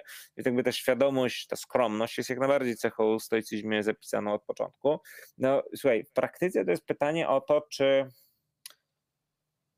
w praktyce to jest pytanie, bo jakby ja faktycznie piszę w książce o hejcie internetowym i, o sposobach reagowania na... E, tam piszesz tak, że ten hejt trochę tak jakby wzmacnia ciebie, tam innego słowa użyłeś, ale stoika w sensie uczy właśnie takiego spokoju, to, pogody ducha. Bo są właśnie. różne rodzaje, tak? Jakby w internecie możemy spotkać z takim, się z takim hejtem no, całkowicie nieproduktywnym, czyli takim czysto, no, czysto negatywnym jadem, który ma tylko nas zniszczyć. No i od takiego po prostu trzeba uciekać, tak, zbanować, nie zaglądać. Jakby, no, no, tutaj jakby nie ma, nie ma o czym gadać. Natomiast często jest tak, że Często jest tak, że możemy się tego czy owego nauczyć, tak? Ja y, dostaję, no jako, jako osoba no, publicznie się tym zajmująca, dostaję bardzo dużo różnych wiadomości, maili i tak dalej. Większość z nich jest bardzo pozytywna, niektóre nie są pozytywne.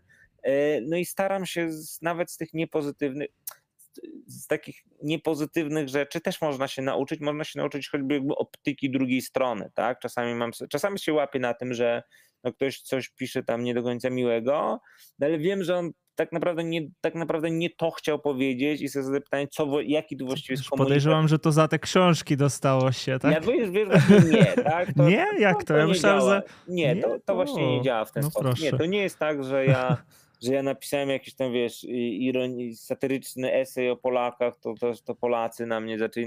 Zupełnie nie działa to w ten sposób. Raczej miałem, po tych książkach miałem bardzo dużo takich, no, że faktycznie to jest trafne, faktycznie, faktycznie to, są, to są wady. Raczej to, o czym teraz mówimy, to są raczej takie rzeczy związane po prostu, wiesz, z obecnością w internecie z, z, i z tym, jak to, jak to funkcjonuje w tych mediach społecznościowych, gdzie no każdy, kto ma jakiś tam, wiesz, following, czy zasięg, czy każdy, kto. W ogóle to jest takie prawo życia ludzkiego, że każdy, kto coś robi, no ten się spotka z jakimś hejtem, czy jakimiś tam, wiesz, niefajnymi tak, uwagami. Tak, tak. A ja osobiście, jako ja, no się spotykam w ogóle bardzo mało. To się, to się tak naprawdę y, bardzo rzadko zdarza. Natomiast oczywiście, jak się zdarza, no to trzeba starać się nie brać do siebie, jakby nie to jest taka ogólna zasada, tak? Że jeżeli ktoś ci coś niemiłego powie, no to w takim fundamentalnym, głębokim sensie, teraz wracamy do słowa narracja, no nie, nie, nie powinniśmy wkładać nie tego w naszą narrację, tak? Znaczy, jeżeli ja usłyszę, że jesteś głupi, no to okej, okay, fajnie. Jeżeli natomiast to zacznie być częścią opowieści mojej o mnie samym, no, że faktycznie mówię, że jestem głupi, no to wtedy mam problem, tak? I to, to jest to trywialne, ale trochę na tej zasadzie działa z jednej strony to jest takie mindfulnessowe trochę, tak? To znaczy, że wiesz, dać usłyszeć, że ten komunikat jesteś głupi, no i niech on sobie popłynie. Jeżeli ja go wezmę ze sobą, przyczepię się do niego, to już dużo gorzej. Yy, no i to ta, taka byłaby tu myślę nauka. Dobrze, to jak już wspomniałem o tych książkach, to myślę, że w sensie chodzi mi konkretnie teraz o tą książkę My Fajno Polacy, to tak. zaczynasz pięknym, piękny rozdział, jest podpierdolka polskim small talkiem. To jest pojęcie, które zrobiło w pewnym sensie, nie wiem, czy się tak nie wydaje, karierę taką internetową, że ludzie zaczęli go częściej używać no, po tak, twoich jestem bardzo zadowolony i... z tego. Tak. Ja się zastanawiałem, bo może, może tak najpierw, co to jest w ogóle podpierdolka, bo tutaj sam autor, to ja nie będę się starał streścić tego, a druga, druga rzecz, e, czy jest jakaś koncepcja socjologiczna, czy coś podobnego do podpierdolki, czy to, czy to jest czysto autorski pomysł, czy jest jakieś pierwsze pojęcie, które ci się z tym skojarzyło?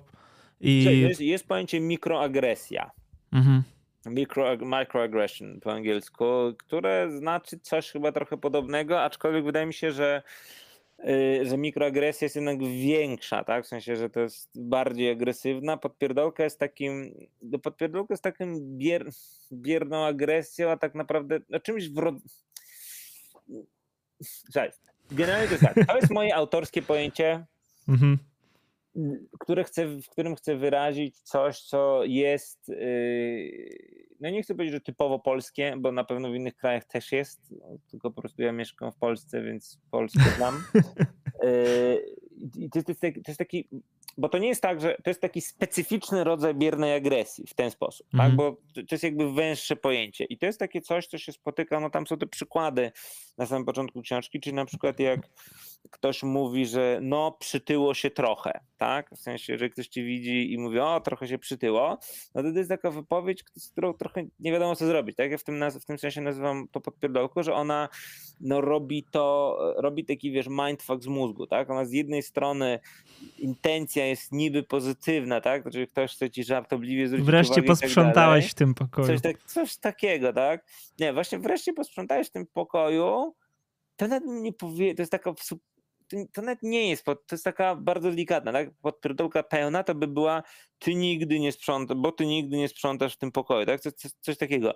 Podpierdolka to jest ten sposób powiedzenia, kiedy jakby niby, to nie jest jakby jawny atak, tylko to jest taka sytuacja, w której no niby mówimy coś z troską, tak, niby na przykład, no ten, ten wspaniały przykład, znaczy straszno wspaniały, znaczy straszny w treści, ale wspaniały w tym, jak dobrym jest przykładem, że jeżeli powiesz babci, jakim jesteś odmieńcem, to ją zabijesz, tak, była tam kampania przeciw, kampania przeciw homofobii, no, były takie plakaty, tak, mhm. jakby, no jakby znów, z jednej strony jest to niby troska o tam babcie, a z drugiej strony jest to komunikat, z którym kompletnie nie wiadomo co zrobić, to jest kompletnie agresywny. Więc jakby podpierdolka to jest taki typ bierno-agresywnych wypowiedzi, które niby są z troską powiedziane, ale niby na poziomie intencji, ale na poziomie konkretnej treści no są nieprzyjemne, ale zarazem no, są takie bardzo dziwnie ustawia to rozmowę, tak, że ja dostaję taki komunikat, no i wtedy nigdy nie wiesz, co zrobić. Tak? Znaczy nie, że ja nie wiem, bo ty nie wiesz, tylko że to jest istota podpierdolki, że to ustawia tak, tak rozmowę, no, że kompletnie nie wiadomo, jak się do tego odnieść, bo jeżeli... Oto nasz filozof, a ty filozofię. Coś, coś takiego ostatnio słyszałem i na no coś, Wigilia. Coś no. takiego, tak, że jakby, że, że, że właśnie nie wiadomo, jak odpowiedzieć, tak, no bo jeżeli to jest takie, wiesz, plausible deniability, tak, że jeżeli odpowiesz na to na pełnej, no, z pełnym jakby rozmachem, czyli powiesz, ja sobie nie życzę mnie krytykować, wyśmiewać się ze mnie i tak dalej, i tak dalej, no to ta osoba powie, ten, ten, ten kto użył tej podpowiedzi, no przecież to był tylko żart, to się nie liczy. Z drugiej strony jakby wyjdzie źle w rozmowie. E, jeżeli z kolei yy, uda, że nie słyszałeś, czy obrócisz w żart, no to jakby ten jad się w ciebie wsączy, tak? Bo to są, to są te złe emocje. I z podpierdolką jest tak, że no, mam nadzieję, że się udało to wyjaśnić. I z podpierdolką jest tak, że, no, że jest bardzo takim toksyczną trucizną, tak? Jest bardzo rzeczą niefajną jej stosowanie, bo ona właśnie te rozmowy tak podminowuje, sprawia, że, że nie wiadomo, jak ona się ma dalej toczyć.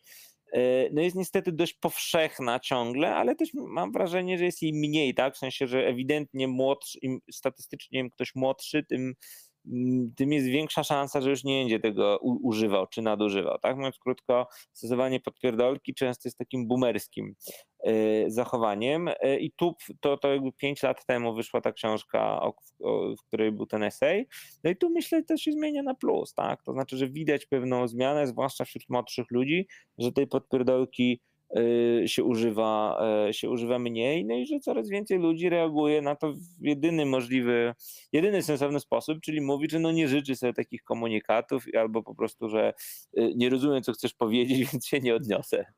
Ja się zastanawiałem też, czy to jest jakoś związane ze stoicyzmem, z nowym stoicyzmem, który nie, promujesz? Jest, to, słuchaj, nie? Y, trochę tak, trochę nie, znaczy nie jest stricte, natomiast mhm. oczywiście da się pewne, wiesz, no w stoicyzmie chcemy wiesz, no, sensownej komunikacji, tak? To znaczy ze stoickiego punktu widzenia, jeżeli ja chcę coś zakomunikować drugiej stronie, ale zarazem, bo, bo podpierdolka wyraża zarazem sympatię i jakby ukłucie, tak? W sensie zarazem sympatię, ale też jakieś tego. Yy, no to, to, to, to nie ma sensu, tak? To znaczy z punktu, ze stoickiego punktu widzenia to nie jest racjonalna yy, komunikacja, no bo ona przekazuje dwie sprzeczne emocje, no czego byśmy, e, czego byśmy nie chcieli. Natomiast też w drugą stronę, no właśnie dlatego podpierdolka jest takim niefajnym narzędziem retorycznym, że nie bardzo wiadomo, jak, że, że jakby jest naprawdę trudno na nie odpowiedzieć, tak jak już starałem się mówić, tak? Albo odpowiadasz biorąc to literalnie i wtedy ktoś ci może powiedzieć, że przesadzasz i że jakby nadmiernie reagujesz, albo no jakby nie dajesz po sobie poznać, no ale wtedy i tak wcieka w ciebie ten, ten, ten niedobry podpierdolkowy jad, tak? Więc w tym sensie no to, to ze stoicyzmem jak najbardziej ma związki. To ja mam takie pytanie już natury językowej, hmm. bo ciągle mówi podpierdolka, bo tam jest to l miękkie, a czy to czasami mówią, bo ja mam wrażenie, że mówisz podpierdółka i... i Nie, ja mówię podpierdolka, bo to faktycznie podpier... to zwrócono, zwrócono, no zwrócono, mi, zwrócono mi też na to uwagę, że jest takie słowo. Y, podpierdółka i to się myli, ale powiedziałeś też podpierdółka, ale l. Nie wiem.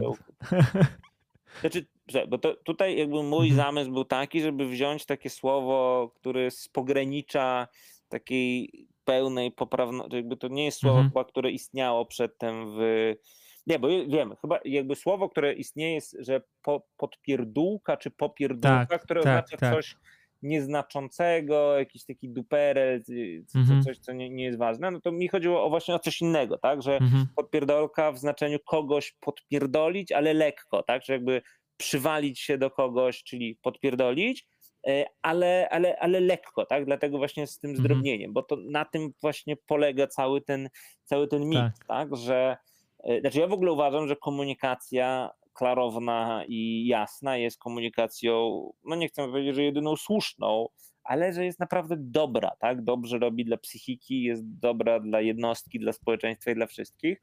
No a podpierdolka jest czymś, co z założenia chce robić co innego, tak? Z założenia chce być bierne, agresywne i to jest taki trochę no i jest to bardzo problematyczne, tak? I tutaj ja się, generalnie historia podpierdolki jest taka, no że po prostu mnie przez lata to wkurzało e, i, i w końcu wybrałem taką drogę, że po prostu to opisałem i nie chcę oczywiście mówić, że dzięki mnie, ten, dzięki temu esejowi podpierdolki jest mniej na świecie, no to raczej jest tak, że inni ludzie też zaczęli na to zwracać uwagę i po prostu mniej zaczęli, być może no, młodsze pokolenia mniej to stosują, ale nazwanie czegoś i, i jakby zamknięcie pod jakimś hasłem, no naprawdę też dużo, dużo robi i, i, i zmienia sytuację. Tak, to jest świetna analiza. No, tak jak wszyscy zauważyli, bardzo trafne. Jeszcze nie spotkałem się z żadną osobą, która by mi powiedziała, że tak nie jest, a jak komuś opowiadam, o tak, tak, tak, Boże, no ja właśnie. codziennie mam to z rodziną, Boże, ja coś tam ten. Ja później znów no zacząłem właśnie. to słyszeć, ale czasami już zacząłem specjalnie mówić i później mówię, to jest podpierdolka, uwaga, teraz będzie podpierdolka. No tak, ale, to, ale to tak, tak działa, tak? To już sensie, ironia taka. To, to, to, to, tak trochę działa, tak? Że właśnie pytasz o kontakty rodzinne i tak dalej, to, to tak działa, że jedyną strategią, która może coś naprawić w takich komunikacjach, no jest właśnie no, diagnozowanie, tak? Jeżeli komuś powiesz, no tu zastosowałeś podpierdolkę, nie chcę iść w tą stronę, to może jakby przerysowuję, mhm. czy nie, nie tymi słowami, ale to jest jedyna strategia, tak, że jakby pokazujesz i zwłaszcza jak jest ta nazwa, tak, dlatego ta nazwa jest kluczowa. Ja chciałem, żeby ona była taka trochę dowcipna, wpadająca w ucho i tak dalej. Jak jest nazwa, no to właśnie jest coś, że możesz się do czegoś odwołać, a nie jest, że to by się wydaje, że jesteś przewrażliwiony czy whatever, tylko jest pewne konkretne zjawisko, którym tutaj przylepiesz i mówisz, że stop, że to ci nie podoba. Tak. Jeżeli komunikację na przykład wiem, z rodziną można, w ten, można naprawić, no to tylko w ten sposób. Niektórych relacji no niestety no się nie da naprawić, bo tak jak mówiliśmy wcześniej, to jest zawsze, zawsze odbijanie piłeczki. Jeżeli ta druga strona czysto złośliwie mi odbija tę piłeczkę zawsze w moją stronę, no to tutaj, no to tutaj jak z Putinem, tak? W sensie nie, czy z tymi Rosjanami, tak jakby nie widzę możliwości y, no jakby nadziei na naprawę. Dobrze, miejmy nadzieję, że jakoś to się naprawi siłą rzeczy i przemocy wojennej. Przepraszam, że tak ten. Ale to zmierzamy do końca. Ja tak patrzę jeszcze na czat, y, czy tu coś jeszcze było. Tak, y, chyba, chyba największe pytania przeczytaliśmy, reszta to już e, tutaj komentuje inne jakieś rzeczy. Dziękuję bardzo za to, że oglądaliście nas. Dziękuję Ci Piotrze za to, że zaproponowałeś. Dziękuję ślicznie. I, e, że tak powiem, ostatnie spotkanie. słowa dzisiejszego spotkania. Czy chciałbyś coś jeszcze powiedzieć, zaprezentować? Ja tylko powiem jeszcze raz, że to spotkanie było poświęcone generalnie wydaniu tej książki, ale mówiliśmy także o innych rzeczach. Tak, nie, słuchajcie. Linki ja... znalazły się w opisie. Tak, ja ze swojej strony to... przypomnę, bo mamy styczeń, tak, że jest kalendarz. estetycznie ukompletowany kalendarz, znaczy stanowiący estetyczny komplet kalendarz do książki, który również e, polecam na stronie piotrsankiewicz.pl i na tych linkach możecie je, możecie je zobaczyć. Yy, I, nie, ja nie chcę y, takie ostatnie słowo jak w sądzie. Nie, ja myślę, że wiesz, że to było bardzo fajne spotkanie, które dzięki właśnie tym fajnym, trudnym często, no przecież na pytanie o egzystencjalizm, na pytanie o Hegla to jeszcze jak odpowiedziałem, na pytanie o egzystencjalistów, to w ogóle się wycofałem rakiem. Trudne, fajne pytania. Mam wrażenie, żeśmy przemielili ten stoicyzm naprawdę nieźle i też dzięki twojemu właśnie takiej cierpliwym, cierpliwemu młotkowaniu. Także ja myślę, że to było bardzo wartościowe, bardzo fajne spotkanie. Nie, nie mam tu potrzeby, żeby nagle powiedzieć, a tak w ogóle to stoicko to jest co innego. Tak, tak. Myślę, że jeżeli ktoś przetrwał ze stoicką cierpliwością te półtorej godziny, to y, naprawdę ma, y, jest pewien wgląd, to pewien wgląd już stoicyzm ma, chociaż może jedną tu rzecz do, dorzucę, jeżeli posłuchacie innego stoika, to to może być zupełnie inaczej przedstawione, bo stoicyzm to nie jest, to nie jest właśnie putinizm, zamordyzm, że jest jeden przekaz, który ma dla wszystkich być aktualny, y, tylko można na różne sposoby naprawdę interpretować i, i w różne strony iść. To, co ja przedstawiam, to jest moja interpretacja, jestem też otwarty na inne, dlatego właśnie te pytania były bardzo ciekawe. Dobrze, to czekamy na kolejną książkę i Dziękuję, tam, gdzie będzie odpowiedź na związki z egzystencjalizmem, z Heglem i... Ale egzystencjalizm, ktoś mi już, to nie jest pierwszy raz, jak na egzystencjalizm mm -hmm. słyszę, ja jak podpisywałem jeden z egzemplarzy promocyjnych, to tylko teraz wyleciało mi nazwisko z głowy, właśnie dziewczyna bezpośrednio zgłaszała, że ona właśnie egzystencjalizm, że ona, ona chce zostawić ze stoicyzmem. Mhm. Jeżeli to jest jedna i ta sama osoba, to się okazuje, że dalej nie wiem, muszę naprawdę przykminić ten, przykminić ten problem. Dobrze, to, to dziękujemy, dziękuję jeszcze raz. Dzięki I do zobaczenia na następnym streamie, a my tu jeszcze, jeszcze raz pożegnamy się. Pa, pa.